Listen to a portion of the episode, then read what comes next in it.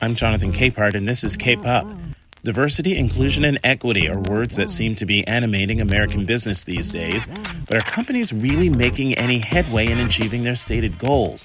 I tackled this question with Vernā Myers, Vice President of Inclusion Strategy at Netflix, who says DE&I, as it's called, is more than just bringing in diversity. It's also about the hard work of making sure those voices are heard once they are there. Myers advocates using an inclusion lens, one that pushes everyone at the table to broaden their imagination on what's possible. And in this conversation, recorded during a Washington Post live event on July 20th, she used the perfect example an Indian wedding. So it's like people have been going to like these traditional weddings forever and they think, oh, that's so beautiful. The little flower girl and the beach and the flowers. And then you go to an Indian wedding, you're like, oh, I don't know anything about weddings. We have not been partying. Myers talks about how use of that inclusion lens at Netflix is what brought about the wildly popular Bridgerton. This was a rich conversation that covered so much ground that I'm going to get out of the way so you can listen to it right now.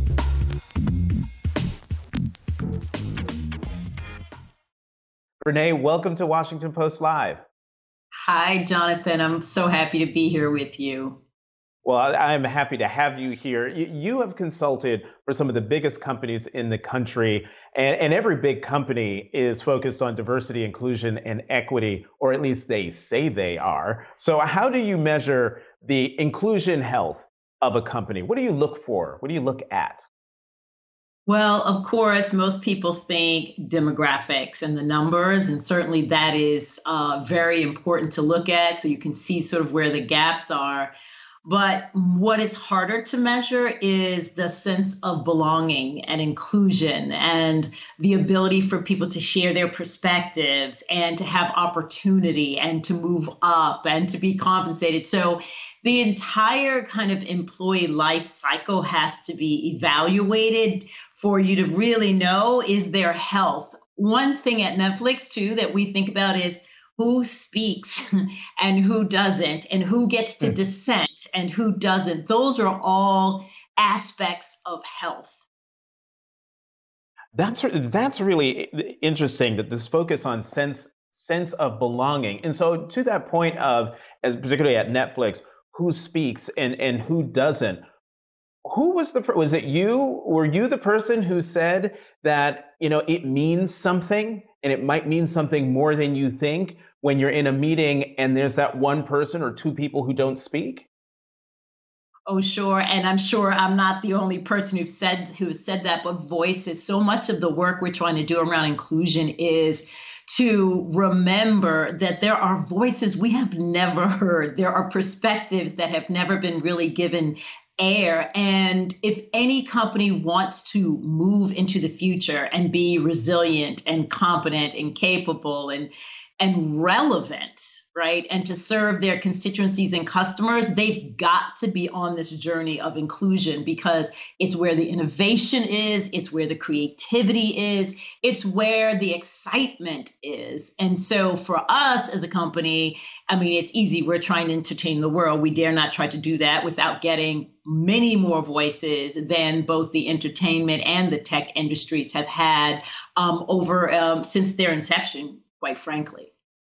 Yeah, we've sort of gotten ahead of where I wanted to go in this conversation, but I'm gonna I'm gonna keep it right here because this is really this is fascinating because I wonder. Okay, so you're paying attention to who speaks and who doesn't, and and who they might be. And so, you know, I'm one of those people who would probably be one of those folks who doesn't speak. I, I sit I sit back. How do you convince someone like me, I'm also introverted, but that's a whole other thing. Uh, how do you convince the people who don't speak that it's safe enough for them to speak? That not only does their voice matter, but what they have to say and their contribution matters. Yeah, so you know, as they say, it's a process. Um, and by the way, introversion is an aspect of diversity, and we it's also language differences and accents and you know, not neuro neurodiversity. All of those things are sort of featured in any meeting. Um, and so some of the things you do is you actually notice. See, that's the big deal. Are mm-hmm. you noticing who isn't speaking? Are you inviting voices? You know when i'm on a call and i'm at you know and most of the folks are from another country or english isn't their first language or whatever and i'm asking a question i have gotten accustomed to counting 18 seconds of silence. Hmm. so that people who are like translating what I said and are trying to get it back to English so that they can figure out what to say, or people who are concerned that maybe their opinion um, might not be uh, welcomed. They you're giving people space. That's one. I think you're also um, really, when people do speak up, you say, thank you so much. That was really interesting. Like, especially if it's a point of view that's different from your own. So you're signaling that you're open, you're interested. Um, it's also about like before meetings and after meetings, like setting agendas, telling people what to expect, talking to people about the fact that you didn't hear from them, would love to, but they can also talk to you afterwards. So there are a million different ways to get voices out. It doesn't always have to be like in the meeting. Not everybody is as gregarious or as you know um, i guess i would say assertive as people like me or as talkative but some of the most brilliant ideas come from the folks who are listening, right? So mm-hmm. trying to get to them is definitely part of how you want to be as a manager. You know, I have to say that when I was still in college and I went to Carleton in Minnesota and they were in the middle of a presidential search and I was selected to be the, one of the students on the presidential search committee and we met with the man who eventually became the next president of Carleton and then my first ever boss after the after graduation. But anyway, I didn't ask a thing. I didn't ask a question. I didn't say anything. And after the meeting, he came up to me and he said, I said, you know, very nice to meet you. Thank you for coming in. He said, you didn't say anything. I really wanted to to hear from you. And it was that he won his way into my heart by doing that one mm, thing yeah. and we are still we are still friends today we had dinner on my birthday in minneapolis and he's 80 yeah, something I now. love that story. I love that story. Um, you know, someone on my team taught me something really important too, which is to ask the question not in the affirmative. What did I miss? What have I gotten wrong? Instead of going, is everybody good with this? right? It's like, who's not good with this? right? Um, because people want to make you happy. They want to sort of go along to get along or whatever. But when you're signaling that you really are interested in the dissenting opinion, that helps. And like you said, you know, not everybody is vocal, right? So you're looking for other ways of input. You're looking at surveys. You're looking at, you know, after the con- you know conversations that happen afterwards. You're you're you're you're inviting people to things that are maybe not so formal and you're mm-hmm. having informal conversations. So if there's a lot you can do, but you got to want it and you've got to intend it and you have to pay attention. This is the 2 mm-hmm. things that I say all the time about doing well in diversity and inclusion. You have to have intention and attention. Those two things, without them, you're not going to make progress. Well, let's talk um, more specifically about uh, Netflix. This year, you released your first inclusion report Women make up half your workforce. Uh, nearly half of your US employees, including leadership, are made up of people of color. So, what impact uh, has that had on the work culture at Netflix? Are we seeing that attention and intention you were just talking about? Yeah, well, let me just say, Jonathan, this whole thing is the long game. I hope you heard me say that in the report. yes, it's well. a process it's a process it's a journey but um you know what i hear every day is that people are one understanding more of each other's life experiences. They are and this is sort of for me the biggest deal they catch themselves saying the wrong thing so by the way we're probably never going to have a workplace where everybody's saying everything perfectly right, right. but right. what we would hope is a people say less offensive things less frequently but also they can catch themselves like i've been learning all this stuff about ableism and mm-hmm. the language that we use that is really painful to people who have disabilities like you don't even realize you're like, oh my God, that's so lame. Right? And, and people are like, no, don't write. Mm-hmm. So we're learning how to catch ourselves. We're learning, I think, we're seeing more people um, feel powerful. And so we see people moving up into, like you said, our leadership um, group. I have to tell you, when I first joined, um, we have E staff, which is all the executives, and um, sitting in a room for the very first time where almost half of the room are brilliant women. It kind of blew my mind. I'm like hmm. look at all these amazing women. Like to actually have be this age and have never been in a room like that is is both powerful but it is also um, just a picture of how far we have to go especially in these corporate spaces Wow, there's a, a, lot in there that I want to follow up on. I'm going to go back to um, when you were talking about the language that we use. And I'm wondering, in how do you respond in that moment when something that is offensive is said, it is verbalized, that was offensive, or I take offense to that. How do you at Netflix, and how would you advise um, not just corporations and people in corporations, but just people. How do you address that in a way that is constructive? Yeah, so it really is going back to this concept that A, we're not perfect. So when people call you in, we try to call people in, not call them mm-hmm. out. When people call you in, man, that's a gift right? Because you never wanted to offend a person with what you said. And now they're telling you that you have. So your job is to see it as an opportunity, right? And to be like, oh, wow, to correct for it, right? You can apologize, you can correct, and then please move on. Don't go into the self flagellation. Don't go into the, oh my goodness, how could I? How could you? Because you never learned anything about this. You haven't studied it. And for now, and now you actually know that so that you can then move to being an ally. So we talk a lot about which is mm-hmm. what would an ally do in this position, which is to be like thankful that you're learning something and then curious. So you don't just learn in that moment and apologize. You you're curious enough to go and examine and explore what you've learned such that you don't know how to say the right words and also what the experience of the group is that you may have insulted so there's a lot of work in each of those little sometimes those small situations, but if you take them seriously, you then become an ally. Then you're in a great position to say to someone else, "Hey, you know what? We don't don't say that. Don't say that." And the person will be like, "What? Really?" And then you can explain it so that the people who are experiencing the insult don't have to be in teaching mode over and over again while at the right. same time right. feeling the insult you know the, the the the concept calling in instead of calling out i just learned about uh, when i interviewed robin diangelo the author of white fragility and now the new book nice racism because uh, i noticed she used that. I said wait why aren't you saying calling out? And calling in is more it's more affirming in that you want to engage in the conversation in a constructive way.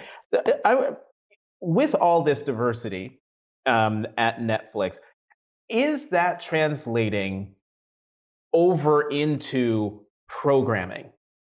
Like, is all of all of this diversity of, of thought making its way into what Netflix ends up putting in my queue, putting in all of our all of our queues as programming to watch? Well, I have to ask you, Jonathan. What do you think? I mean, you're looking at I us, mean, you're looking at our shows, you're seeing what we're putting up. Yeah, no, and you know, of course, the the the quintessential example is Bridgerton. I was going to um, say, seeing Bridgerton. yes, no, right. And so, and, and Bridgerton is the the the perfect example because here it is, a, a period piece, one that we are used to seeing white people, aristocrats, um, I mean, maybe it's England, maybe it's the United States. I, it's been a while. I haven't gone back and rewatched it, but we don't know. But the thing that made it so powerful is it was multiracial. Yeah. And it was so it wasn't extraordinary. It was it was quote unquote normal, as if that's yeah. the way the world is right now. Yeah. Yeah. I mean, this is you know, when we're working pe- with people like Shonda Rhimes or Janet Mock or Ryan O'Connell, I don't know if you saw Special, which is written and directed and acted by a person who has cerebral palsy and who is gay, right? Um, mm-hmm. If you look at Lupin, uh, coming out of France, Oh, with this man. beautiful, brilliant black prota- protagonist, right? So I think for sure it's showing up. And we got a whole bunch of stuff from before that's reflective of the old world, right? Mm-hmm, um, mm-hmm. We've still got lots of things to pay attention to when we look at how, for example, Muslims are depicted, or when we talk about colorism, et cetera. We still have an enormous amount of work to do, but I think you can see that we are creating such excitement and so such um, innovation just by changing who's writing, who's directing, who's behind the camera, who's in front of the camera. All of those things matter. And it doesn't mean that any one group is better than another group. It's just that what if we expanded our lens to see the stories of groups of people that we've never really seen, at least not on a, in an authentic in an authentic way? So that's the excitement of what we're doing. And you call you call that the quote inclusion lens. Yeah. You probably talked uh, talked about it in your in your last answer, but by having a phrase inclusion lens, that that gets to what you actually what you were talking about before, intention. You don't yeah. just have the goal of wanting to uh, be diverse as a company and be diverse in your programming. You're actively going out and doing it. Yeah. Let me tell you, this is not easy because almost everyone in corporate America has been given a particular lens about what's the norm, what's beautiful, what hmm. smart mm. looks like, what it talks like. And it's pretty much reflective of the people who have been in positions of power and not of those that have been marginalized or excluded. So when I say this is a long term game, it's because deeply embedded in everything we've learned to do is a preference for a certain group of people, namely white, namely male and straight and cis and without disabilities and of a certain religion, etc. So when you are really talking about trying to integrate an inclusion lens, what you're saying is let's look anew.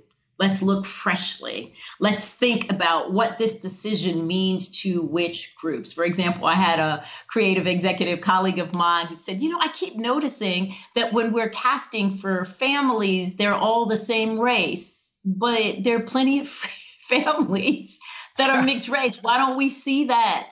you know why aren't we seeing interracial marriages et cetera so that's an example of a lens but another example of a lens might be your hiring and instead of looking for yourself to duplicate yourself you're thinking about wait who would be additive to my team what don't we already have in the ways of skills and perspectives and experiences and industries that would ultimately make us better?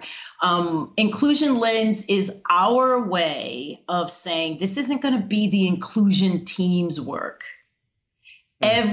Everybody has to adopt an inclusion lens if we're going to see a shift in culture because ultimately, Jonathan, it starts inside if we start inside the company, it should show outside the company. Uh, but if we just try to do things on the exterior and we aren't thinking about the decisions, every decision we're making um, through that inclusion lens, we will not actually shift our culture. This podcast is sponsored by Monarch Money. Are you saving to reach your financial goals? Reaching those goals isn't just about getting more money, but by managing what you have. And the best way to manage your money? Monarch Money. Monarch Money is a new kind of finance app that's intuitive, powerful, ad-free, and takes the headaches out of budgeting. Try it free when you go to monarchmoney.com slash podcast. Monarch puts all your accounts, investments, transactions, and finances at your fingertips With a complete view of your finances, you'll gain insights on your spending and find new ways to save. Plus, Monarch lets you customize your dashboard, collaborate with your partner, set custom budgets and goals, and track your progress toward them. See why Mint users are turning to Monarch Money and loving it, and why the Wall Street Journal named Monarch Money the best budgeting app overall. Get a 30-day free trial when you go to monarchmoney.com slash podcast. That's M-O-N-A-R-C-H money.com slash podcast for your free trial. monarchmoney.com slash podcast. You know, I'm, I, I have so many questions about how the audience has been reacting to all this, but I want to stick with this lens metaphor and widen the lens here uh, on the discussion of diversity, equity, and inclusion. So 72% of business executives in the United States are white. So companies are hiring diversity officers to make their workplaces more inclusive, and that's great. But what's your advice to companies that don't focus on more diverse boardrooms and C suites, um, diversity at the highest level? Yeah, I mean, this is to me um, a no brainer. which is that the board is making some really important decisions. They're really looking at what you're bringing back, and they need to also be questioning and asking through an inclusion lens.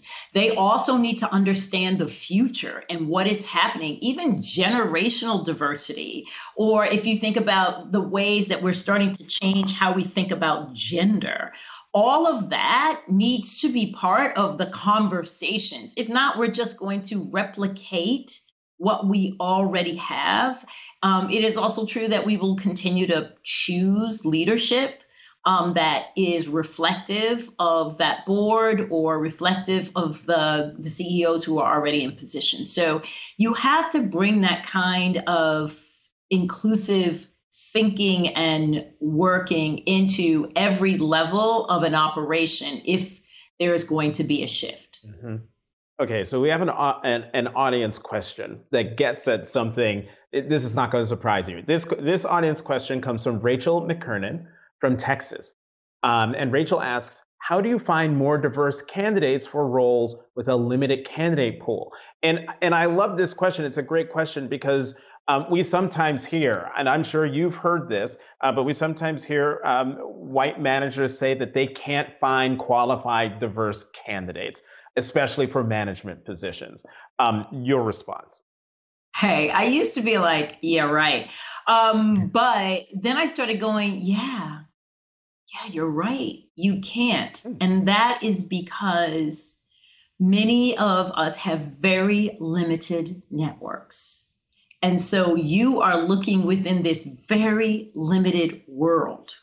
And so the first thing I would do is I would say to our um, to our to our participant, are you sure? Or is that just your understanding of who's out there? Because we all know when they used to say that about black directors or they used to say that about black actors and it turns out there are many of them right so first part of this work is to think about the systemic barriers that are preventing us and the social setups that are preventing us from even knowing who people are and what is capable what people are capable of. So i think that's the first thing is like really question whether the pipeline is as limited as you think okay? The second thing is that we've been doing stuff like how are we going to expand the networks for our um, for our executives right? So we've done like a program where we invite um, people from underrepresented groups who are executives uh, to a dinner with our executives. And they talk about diversity and inclusion and some very uncomfortable things. But we've actually hired people off of those dinners because you start to become connected. You know a little wine also helps but you start yeah, to be connected say. with people. You loosen up. You find out about their life journey. They find out about yours. Then when you have an opening you go oh let me call so and so. So, first of all, we all do. And I'm not just talking about white folks. Everybody's got to ask themselves if I invited the 10 most important people in your life to dinner at your house, if you had to do that, and I'm not talking about your family, just friends, who would be at that table? Because there's a little bit of understanding there about just how broad your network is. Having said that, there are definitely ways that racism, discrimination, lack of opportunity, all that has made it harder for certain groups of people to be well represented in certain industries. That's no lie. Um, mm-hmm. And so mm-hmm. then the question is are you prepared to, one, take folks who are obviously very capable and have explored that and, and demonstrated that and bring them in to these industries and do the kind of support they need in order for them to be successful because setting people up for failure is not the way to do it.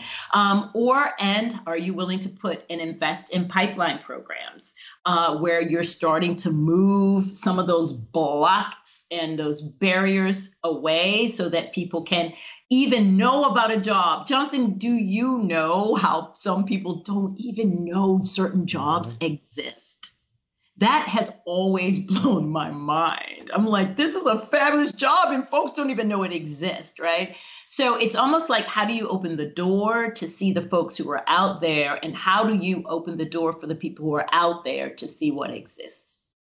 How much, um, how much does the role of skepticism of diversity, equity, inclusion play in an organization's ability to widen the lens, open the door, provide seats at the table? Yeah, I I think quite a bit, but people don't want to say it out loud because they know like they were going to be perceived as being a bad person. So first of all, I always want to suggest to people we don't need any more good people. because the good people are the people who are pretending that they're for things that they're not and um, also they're not doing their work but I also think that it's hard when you've been super successful. And and my the clients that was the, were the hardest for me to help shape and change are the folks that were so successful. And the way it goes is well, we've been successful doing it this way. This way. Mm-hmm. So if we change it, what if we're not successful? Right? Or how could what we're doing be so wrong because we've been so successful? And my only point to that is you're not, just because you're successful now doing a particular thing doesn't mean you are going to be in the future. And it's also very hard for people to fully believe in the power of diversity if they've spent so much time in a monocultural world. I mean, this is a dumb example, but if you've ever gone, like, have you ever gone to like a straight up real Indian wedding? Yes. Right. I mean, right. It's off the hook, right? Like you've been going, so it's like people have been going to like these traditional weddings forever and they think, oh, that's so beautiful, the little flower girl and the beach and the flowers. Mm-hmm. And then you go to an Indian wedding, you're like, oh, I don't know anything about weddings, clearly. Like we have not been, we have not been partying. Okay. And it's just because it's not on your it's not in your world. So you actually think your world is the best world. You think your world is the only world. Best and only is the thing that we are fighting against to move into inclusion. Because if you think your thing is the best, the superior, and the only, you don't have the curiosity needed to go somewhere else and to find something else that is greater than how, how you've imagined it. Wow, that's great. Best, best in, best in only. That is a great way to um, look at that. Also, that dinner party is a great example. We've got less than two minutes left, so I have to uh, have you real quickly, as you assess the broad progress on these issues over the last few years. What are American companies? Leave out, leave out Netflix. Just what are American companies? Give one example of that they're get, getting right, and maybe one thing they're getting wrong um, when it comes to diversity, equity, and inclusion. Yeah, you know, we can't have a conversation about that in 2021 without talking about what happened in 2020 and the tragedy of George Floyd and Breonna Taylor and a whole bunch of people before them, and yeah. after them. What I think we have gotten, and let's hope we can hold on to it, is the understanding that this stuff is systemic, that it is built in, that there was a social hierarchy established a long time ago, that hopefully most of us don't believe in, but nevertheless is alive and well and on automatic every day, selecting the same people, positioning the same folks, and disadvantaging the same folks over and over again. So the the awareness around systems, I think, has been powerful because we were doing this whole thing where you're like, I'm a good person and I feel good about you. I like, you know, trans people, right? I have nothing against uh, Latinx folks but we thought it was all about interpersonal. Now we understand that there are these systems and these organizations and these policies that are constantly repeating themselves. And so, what I'm seeing and hopeful for is that we are looking at how to bias proof these systems, how to think about compensation, how to think about promotion. And externally, we are looking at every company needs to be looking at its industries and how it can start to create more opportunity more equitably in those industries. And so, it's both an inside and an outside game. That is what I'm seeing. And because I've been at this for 20 plus years, I know people can forget. So I am saying, you know, structural racism. I'm saying words like oppression. I'm trying to remind people that unless we confront this, if you can't name a problem, you can't solve it. And so I would love for people to keep naming that problem and also looking at all the joy that comes from getting mm-hmm. it right. Vernā Myers, I, we could sit here for a, a, another hour or plus uh, talking about this. It has been really terrific talking with you. We are out of time. Thank you very much for coming to Washington Post Live. Oh, Jonathan, thank you so much for having me. I truly enjoyed it.